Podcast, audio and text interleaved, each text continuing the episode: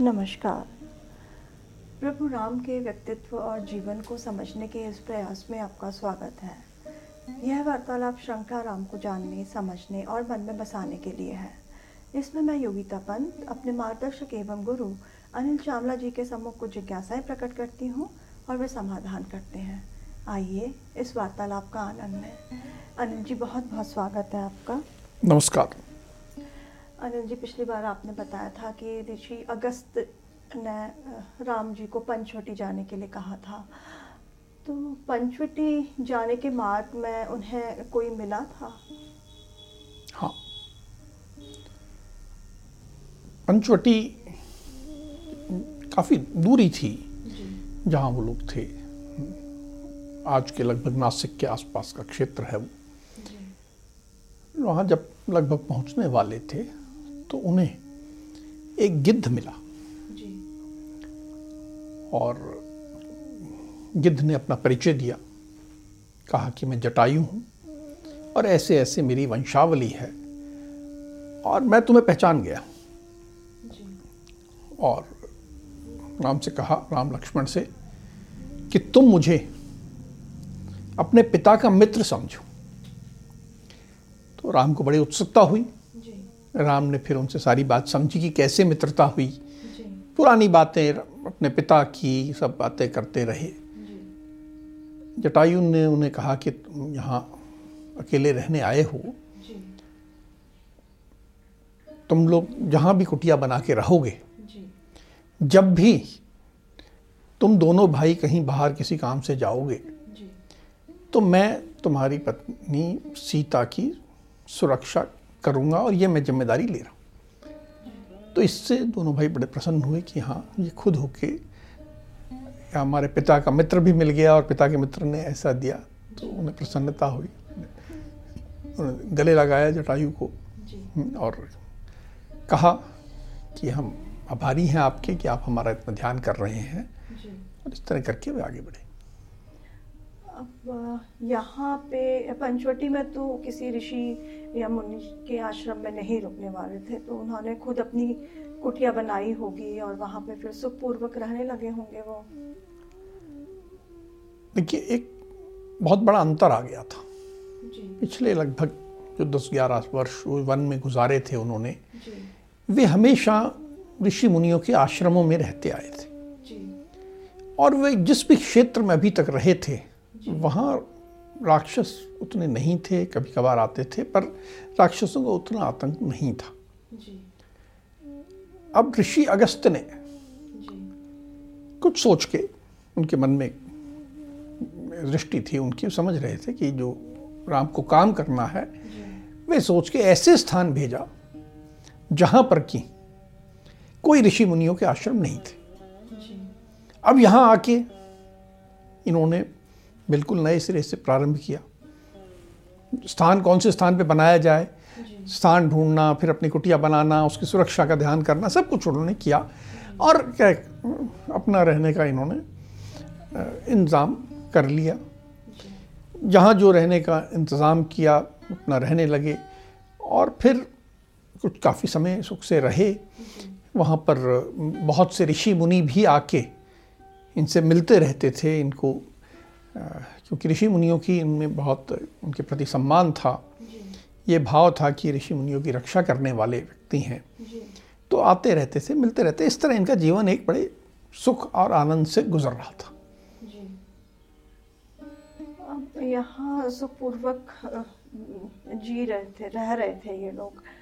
तो कुछ घटना हुई जैसे पहले होते हमने देखा आया कि कभी कोई विराट जैसे राक्षस का सामना करना पड़ा था या इस तरह से कुछ इनको घटना घटी इनके साथ में अब घटना घटी लेकिन अलग प्रकार की घटना थी।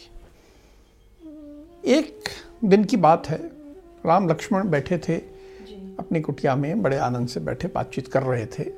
बड़े सुख से थे सब आनंद से था। कि इतने में एक राक्षसी वहाँ आई। ये राक्षसी जो थी इसका नाम था शूर्पणखा। जी। और ये रावण की बहन थी। और वे आई और आने के बाद उसने राम को देखा लक्ष्मण को देखा। राम के सौंदर्य पर वो मोहित हो गई। एकदम उसका मन में जो काम भावना थी वो जागृत हो गई। आज की भाषा में कहें वो दिल दे बैठी। कि ये राम जैसा सुंदर युवा ये ही मेरा पति होना चाहिए। और बिल्कुल उसका तो वो लट्टू हो गई। और उसने आके अपनी बातचीत प्रारंभ की। तो ये शूर्पणखा का आना ही एक बहुत बड़ी घटना थी। शूर्पणखा जो ये ये दिखने में कैसी थी? राम जी तो आ, सुंदर व्यक्तित्व था उनका। आ, हर तरह से सुंदर कह सकते हैं व्यवहार में भी और दिखने में भी। ये शूर्पणखा कैसी थी दिखने में? तो तुम ये प्रश्न पूछ रही हो इसे विचार से पूछ रहे हो कि दोनों का जोड़ी कैसे बनती दोनों का मेल दोनों कैसा? हाँ, लेकिन देखिए ये इन दोनों की जोड़ी का तो ये दोनों एकदम विरोधाभास थे। अंग्रेज़ी में कहें तो स्टडी इन कॉन्ट्रास्ट बिल्कुल हर हिसाब से दोनों अलग थे। मुख, राम का मुख, अत्यंत सुंदर, शूर्पणखा का, भद्दा कुरूप आँखें, राम की बड़ी बड़ी आँखें जो कि मोहित कर लें, एकदम मोह लें व्यक्ति को। आदमी केवल उन आँखों की तरफ़ देख ले तो उनके अपना दिल खो बैठे। और शूण रखा कि आँखें भयानक, डरावनी। केश, राम के मुलायम चिकने। केश और इसके तांबे जैसे लाल, खतरनाक दिखने वाले। रूप, राम का बड़ा मोहक और शूप रखा का। विभत्स विकराल। अगर हम बात करें, शरीर में नीचे आए, कमर और पेट की बात करें तो राम की पतली कमर, बिल्कुल पेट, बिल्कुल सपाट, और इसका मध्य क्षेत्र बहुत विशाल। पेट लंबा बाहर निकला हुआ, गोलमटोल लंबा बाहर निकला हुआ, बेडॉल अगर अपन बात करें दिखने में जो। एक छवि बनती है तो राम को देखते एक सौम्यता की छवि बनी। ऐसी व्यक्ति जो कि नित्य नूतन है तरुण है आयु भी ज़्यादा नहीं थी हम देखते हैं लगभग सत्ताईस वर्ष के होंगे सत्ताईस अट्ठाईस वर्ष के। नित्य नूतन तरुण बिल्कुल रोज नया हो जाता है रूप जिसका वैसा। और उनका रूप देखते ही ऐसे लगे महाक्रूर। लगे पता नहीं कितने कितनी बूढ़ी है ये औरत। बुढ़िया लगे क्रूर लगे। बातचीत में राम की बातचीत में सरलता उदारता और इसकी बातचीत में कुटिलता। व्यवहार में राम न्यायोचित सदाचारी सत्य का मार्ग पालन करने वाले और ये दुराचारी। जो देखने के बाद भाव आता है राम को देखते ही हर व्यक्ति उनसे प्यार करने लगता था। और इसके मन में इसको देखने के बाद मन में घृणा का भाव आया कैसी औरत चली आ रही है। ऐसा भाव। अब तुम कहोगे कि ऐसा स्थिति होने के बाद ये इस स्त्री को इसमें आगे इसने कुछ सोचा नहीं? ऐसे ये तो उसके साथ कोई मेल ही नहीं जम रहा था। लेकिन बात वो नहीं है। देखिए जब कोई शक्तिशाली होता है तो उसे लगता है कि मैं बहुत खूबसूरत हूँ। और उसे लगता है कि मैं जिसको चाहूँ उसको पा लेना मेरा अधिकार है। ये जो मानसिकता है कि मैं जिसे चाहूँ उसको जैसे चाहूँ ले सकता हूँ। यही मानसिकता बाद में हमें रावण में दिखाई देती है जो शूर्पणखा का भाई है। कि मुझे सीता सुंदर लगती है इसलिए मैंने ले लिया उठा लिया ये तो मेरा अधिकार था मेरा शक्ति है तो मैं करूँगा ही। माइट इज़ राइट शक्ति ही सब कुछ है। यही भाव शूर्पणखा के मन में भी था और हम बाद में देखेंगे रावण के मन में भी था। यहाँ एक स्त्री एक पुरुष के बारे में ऐसा सोच रही थी। और वहाँ एक पुरुष एक स्त्री के बारे में मानसिकता एक ही है। कि क्योंकि मैं शक्तिशाली हूँ? इसलिए मुझे ये पसंद आ गया तो मेरे को तो लेने का अधिकार है। इन लोगों में वार्तालाप कैसे प्रारंभ हुई? किसने शुरुआत की बातचीत करना? हाँ। शूर्पणखा ने पहले राम से पूछा वो आई थी। जी। उसने पूछा तुम लोग कौन हो? ये राक्षसों के क्षेत्र में कैसे आ गए हो? ये तो हम राक्षसों का क्षेत्र है। तुम दिखने में दोनों तपस्वी दिखते हो। और साथ में धनुष बाण भी रखे हो तलवार भी रखे हो ये क्या है? और साथ में तुम्हारे एक स्त्री भी है।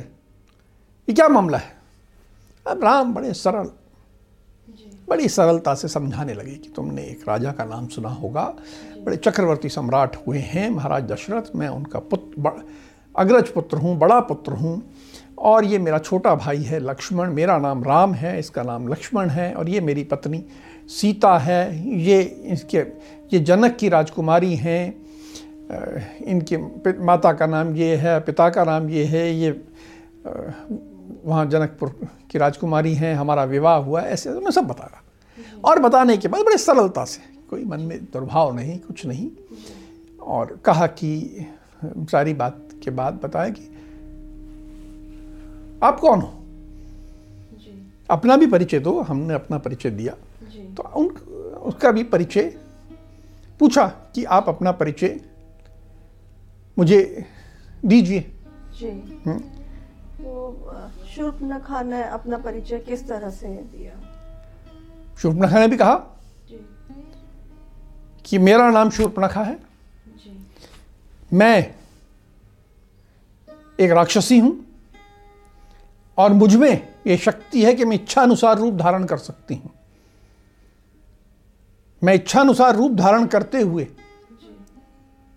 जहाँ भी विचरती हूँ सब प्राणियों के मन में भय भर देती हूँ। मेरा बड़ा आतंक है। देखिए राक्षसों की ये मानसिकता होती है। आज भी कुछ लोग ऐसे मिलेंगे जो आपको बोलेंगे मेरा टेरर चलता है नाम चलता है मेरा। मेरे नाम से सब डरते हैं। हाँ मेरे नाम से सब डरते हैं। हम्म। तो उसने कहा मेरा मैं सब जगह भय पैदा करती हूँ। और मेरे भाई के बारे में तुमने सुना होगा। वो बहुत वीर है। हम्म। उसका नाम है रावण। और हम सब मुनि विश्रवा की संतान है। एक मुनि की संतान राक्षस। राक्षस। रावण बहुत प्रतापी राजा है। हमारा मेरा दूसरा जो भाई है वह कुंभकर्ण है। वह भी बहुत वीर है लेकिन कुछ सोता ज़्यादा रहता है। हम्म, उसके बारे में सुना होगा सोता रहता तीसरा भाई जो है वह विभीषण है। लेकिन उसमें राक्षसों जैसी कोई वृत्ति नहीं है बिल्कुल बेकार है। वो तो धर्म के कामों में लगा रहता है धर्मात्मा है। चौथा भाई खर है। और पांचवा भाई दूषण है। और ये तीनों जो बाद के भाई हैं विभीषण खर दूषण इन तीनों से बल में मैं कहीं ज़्यादा हूँ। मैं अपनी इच्छा से अपनी शक्ति से समस्त लोगों में विचरण कर सकती हूँ। मुझमें इतनी शक्ति है। मैं बहुत बलवान हूँ बहुत शक्तिशाली हूँ। और यह मेरा परिचय है। अभी थोड़ी देर पहले आपने बताया कि शूर्पणखा राम पे दिल दे बैठी थी। तो उन्होंने अपनी ये ज़ाहिर कैसे की अपनी अंदर की बात? देखिए उसमें इतना संकोच की कोई बात नहीं थी। शूर्पणखा ने जी। बहुत स्पष्ट बात कही। जी। कहा कि आदमी तुमने जो मुझे अपना नाम राम बताया जी। मैं यहाँ से गुजर रही थी मैंने तुम्हें देखा जी और देखकर मैं तुम पर मोहित हो गई। तुम्हें देख के मेरे मन में काम इच्छा जागृत हो गई है। तुम ये जो इसके साथ घूम रहे हो ना ये जो तुम्हारी पत्नी है सीता ये तुम्हारे बिल्कुल योग्य नहीं है। ये तो एक ओछी औरत है। सब विकार हैं इसमें। इसका चेहरा भी विकृत है। इसका पेट देखो कैसा पतला सा। हम्म, इसके पेट धसा हुआ है, इसके चेहरा विकृत है, ये तो और मानवी है। मेरे जैसे राक्षसी नहीं है। ये तुम्हारे योग्य कतई नहीं है। तुम मेरा वर्ण कर लो, मुझे अपनी पत्नी बना लो, और उसके बाद मैं ये तुम्हारी इस बूढ़ी सी दिखने वाली, कमज़ोर दिखने वाली जो तुम्हारी ये पत्नी सीता है इसको और तुम्हारे इस भाई को खा जाऊँगी। और उसके बाद हम बड़े सुख से सब लोगों में विचरण करेंगे। तुम मेरे साथ ऐश करना। बस तुम मुझे अपनी पत्नी बना राम जी तो बहुत क्रोधित हुए होंगे। क्या प्रतिक्रिया थी राम जी की? नहीं। देखो राम की प्रतिक्रिया तुमने कहा क्रोधित हुए होंगे। नहीं वो बहुत ज़ोर से हंसने लगे। हंस दिए हँसी का मतलब ही होता है नकारात्मक कि मुझे स्वीकार नहीं है। अब राम की वो समस्या थी। जी। उस काल में यह एक प्रचलित बात थी स्वीकार्य थी धर्मानुकूल थी कि यदि कोई अविवाहित स्त्री किसी भी पुरुष से, चाहे वो विवाहित हो, चाहे अविवाहित हो, जाके यदि ये कहती है कि तुम मुझे स्त्री के रूप में स्वीकार, पत्नी के रूप में स्वीकार कर लो या तुम मेरे पति बन जाओ तो पति बनने का जिसको प्रस्ताव दिया जाए, जिस पुरुष को पुरुष को साधारणता ना कहने का अधिकार नहीं होता। उसको हाँ कहना पड़ता है, क्योंकि स्त्री ने उसका वर्ण कर लिया है तो होगा ही हाँ ये है कि जीवन में स्त्री केवल एक बार कर सकती है। बार बार नहीं कर सकती। अब ये तो दुराचारी थी पता नहीं इसके पहले कितने पति हुए हों। फिर भी हम्म, राम के मन में एक और दुविधा थी। कि एक स्त्री है। ना वो उसको मुँह पे कह सकते थे कि तू बद्दी है। ना कह सकते थे तू मोटी है ना कुरूप है कुछ नहीं कह सकते थे। और ना भी नहीं कह सकते थे। जी। अब क्या करें? विवाह भी नहीं कर रहे हैं उनको। तो खूब ज़ोर के हंसे। उन्होंने बात को हँसी मज़ाक में टालने का प्रयास किया। उन्होंने कहा हँसते हुए कहा कि अरे देखो तुम देखो मैं तो पहले से विवाहित हूँ। मेरी पत्नी भी मेरे साथ है। अब तुम जैसी शक्तिशाली एक बलवान स्त्री एक सौत के साथ रहना तो पसंद नहीं करोगी। ये अच्छा नहीं होगा। हम्म, तुम्हें अच्छा नहीं लगेगा।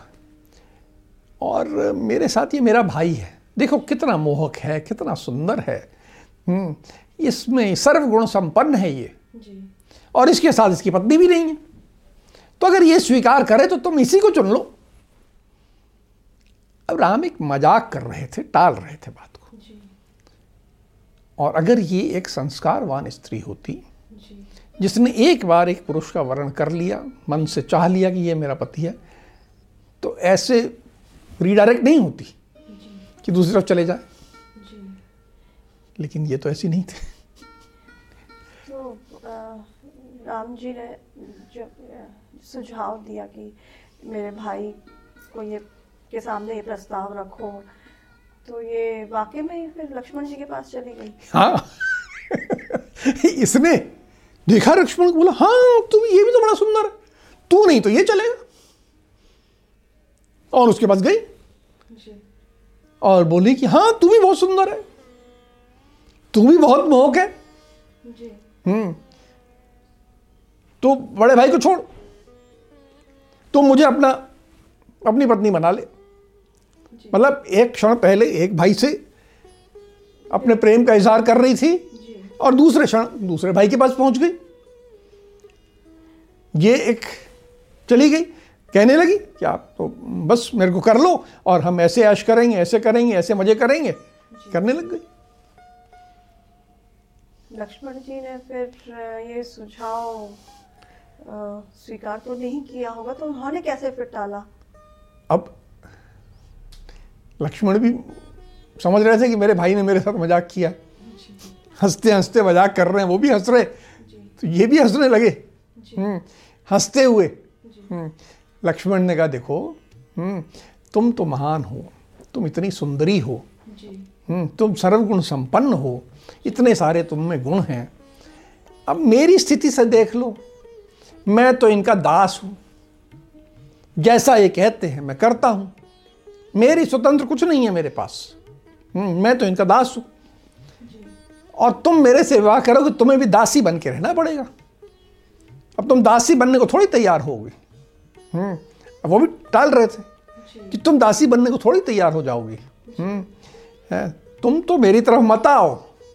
जिधर तुम पहले गई थी वहीं रहो। ये बड़े गुणवान हैं सब ऐश्वर्य इनके पास हैं इनके पास ये तो गुणों की खान है। मुझ जैसे दास के पास क्यों आ रही हो तुम? हम्म। तो ये करके हँसते हुए मज़ाक करते हुए उन्होंने वाप, वापस गेंद को। राम जी के पाले में डाल दिया। जी के पल्ले में डाल दिया। कि उधर जाओ तुम? दोनों भाई बहुत चतुर थे स्थिति से निपटने के चतुराई तो थी लेकिन उन्होंने एक बार भी उसको नहीं कहा कि तुम भद्दी हो क्रूप हो मोटी हो भाग जाओ। नहीं। वो उस स्थिति को टालना चाहते थे सम्मान पूर्वक। पूरा सम्मान रखते हुए इसका दिल दुखाए बिना इसको सम्मान पूर्वक कि भाई तुम यहाँ से चली जाओ। दोनों भाई परिहास कर रहे थे तो शूरपूर्णखा ने फिर क्या कहा? वो फिर से राम जी के पास गई। हाँ वो बॉल वापस चली गई। वो वापस राम के पास चली गई। और इस बार हम्म उसने राम से कहा कि मैं तो तुम्हारे पास आ गई हूँ और तुम मुझे पत्नी के रूप में स्वीकार कर। और मुझे पत्नी के रूप में स्वीकार करने में कुल मिला के तुम्हें दिक्कत जो है वो तो इसके कारण है ना ये जो बूढ़ी हम्म, बैठी है ये जो बदसूरत पतले पेट वाली हम्म, सीता बैठी है मैं अभी तुम दोनों भाइयों के सामने इसको खा जाती हूँ। हम्म फिर तो समस्या खत्म हो जाएगी और फिर तो मेरे से विवाह कर ही लोगे। और ये कह के देखते देखते वो जो थी सीता के ऊपर झपट पड़ी। कि मैं अभी सीता को मार के खा जाऊँगी। अब ये तो ना अनापेक्षित था कि सीता पे ऐसा संकट आ जाएगा कि सीता की तो ये प्राण हरने के लिए तैयार है राक्षसी। और एकदम कूद पड़ी उस पर जैसे ये कूदी राम एकदम कूदे और इन्होंने इसको रोका। हम्म, बिल्कुल किसी तरह बचाया। आक्रमण के बाद दोनों भाइयों ने क्या किया? शूर्पणखा के साथ। अब अभी तक हास परिहास चल रहा था। जी। अभी तक सम्मान की बात चल रही थी। स्त्री के सम्मान की बात चल रही थी। जी। लेकिन अब उसने एक अपराध कर दिया था। और ऐसा अपराध जो कि हत्या का अपराध था। जी। राम की पत्नी की हत्या का प्रयास करने वाले को तो हत्या का दंड के बदले तो मृत्यु दंड देना चाहिए। जी। लेकिन राम फिर मजबूर थे। मृत्यु दंड नहीं दे सकते थे क्योंकि ये स्त्री थी। राम ने पहले ताट का वध किया था तुम्हें याद होगा। हाँ वो मुझे याद आ रहा था हाँ वो एक स्त्री का वध किया था। जी। वो एक ऋषि के कहने पे समाज के कल्याण के लिए पूरे व्यापक समाज के लिए यहाँ केवल एक उनकी पत्नी पे आक्रमण हुआ था। जी। यहाँ पर मृत्युदंड का निर्णय राम नहीं ले पा रहे थे। जी। उन्होंने लक्ष्मण से कहा कि ऐसे राक्षसों के साथ जो जिनमें ना सभ्यता है ना संस्कृति है ऐसे लोगों के साथ हास परिहास करना गलत होता है। ये हास परिहास नहीं समझते। इनके साथ हास परिहास नहीं करना चाहिए था हमें। हम तो परिहास कर रहे थे मज़ाक कर रहे थे और ये तो गंभीर स्थिति निर्मित हो गई। पर इसे दंड देना पड़ेगा। इस मोटी कुरूप विभत्स औरत को दंड दो और इसका कोई अंग काट दो। इसको मृत्युदंड नहीं दे सकते थे। पर इसका कोई अंग काटो हम्म, ताकि इसको उसका दंड मिले। देखिए राम ने बहुत से लोग कहते हैं कि शूर्पणखा ने राम को शादी के लिए कहा तो राम ने उसके आग काट दिया। नहीं ऐसा नहीं। यहाँ पर केवल उसने सीता पे आक्रमण किया था तो इसलिए राम ने आदेश दिया। और देखते देखते लक्ष्मण ने तलवार निकाली, उसके नाक और कान काटे। जैसे नाक, कान काटे तो उसके खून के फव्वारे से वो नहा गई और पीड़ा से चीखती हुई वन में भाग गई। हमने तो यही सुना अभी तक और देखा भी जो सीरियल वगैरह बने उसमें रामायण के पर आधारित सीरियल बने कि राम जी को उन्होंने शादी का प्रस्ताव दिया और वो उनको पसंद नहीं आया उन्होंने शुर्पनखा के नाक और कान काट दिए। पर नहीं ऐसा नहीं है। इसके पीछे देखिए। कथ्य राम जब तक इस कथा को विस्तार में नहीं सुनेंगे हम नहीं समझेंगे कि राम स्त्री के प्रति कितना सम्मान रखते हैं।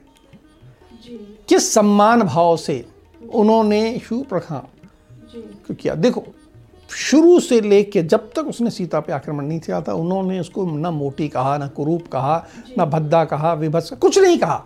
उसको सम्मान से सम्मान देते रहे। लेकिन जब वो हत्यारिन बन गई तब उन्होंने उसे दंड दिया। अब हम आज की चर्चा को यही विराम देते हैं। अगली कड़ी में राम के जीवन से जुड़े कुछ अनछुए पहलुओं के साथ हम दोनों फिर उपस्थित होंगे। राम राम। राम राम।